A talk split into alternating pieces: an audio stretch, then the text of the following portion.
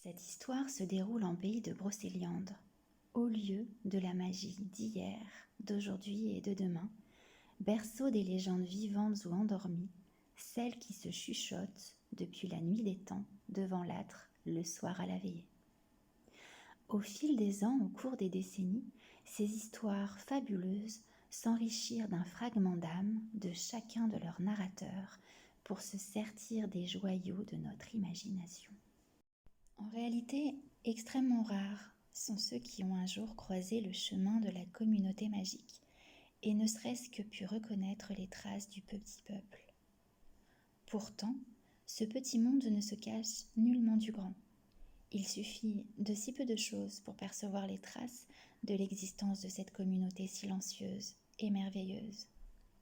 Il suffit simplement de garder un cœur pur sachant encore s'émerveiller de pouvoir prendre un moment, regarder avec les yeux de l'enfance, prendre un instant pour écouter le clapotis des ruisseaux et tendre l'oreille pour percevoir le rire joyeux et cristallin des sylphides, ou encore découvrir les chaudrons d'or cachés au pied des arcs-en-ciel par des lutins malicieux.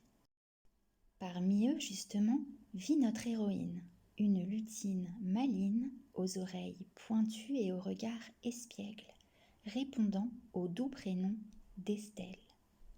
Elle est née une nuit de pleine lune d'un éclat d'étoiles filantes tombée sur une goutte de rose et mauve et demeure depuis quelques centaines d'années dans une jolie maisonnette construite dans un champignon gigantesque aménagé rien que pour elle.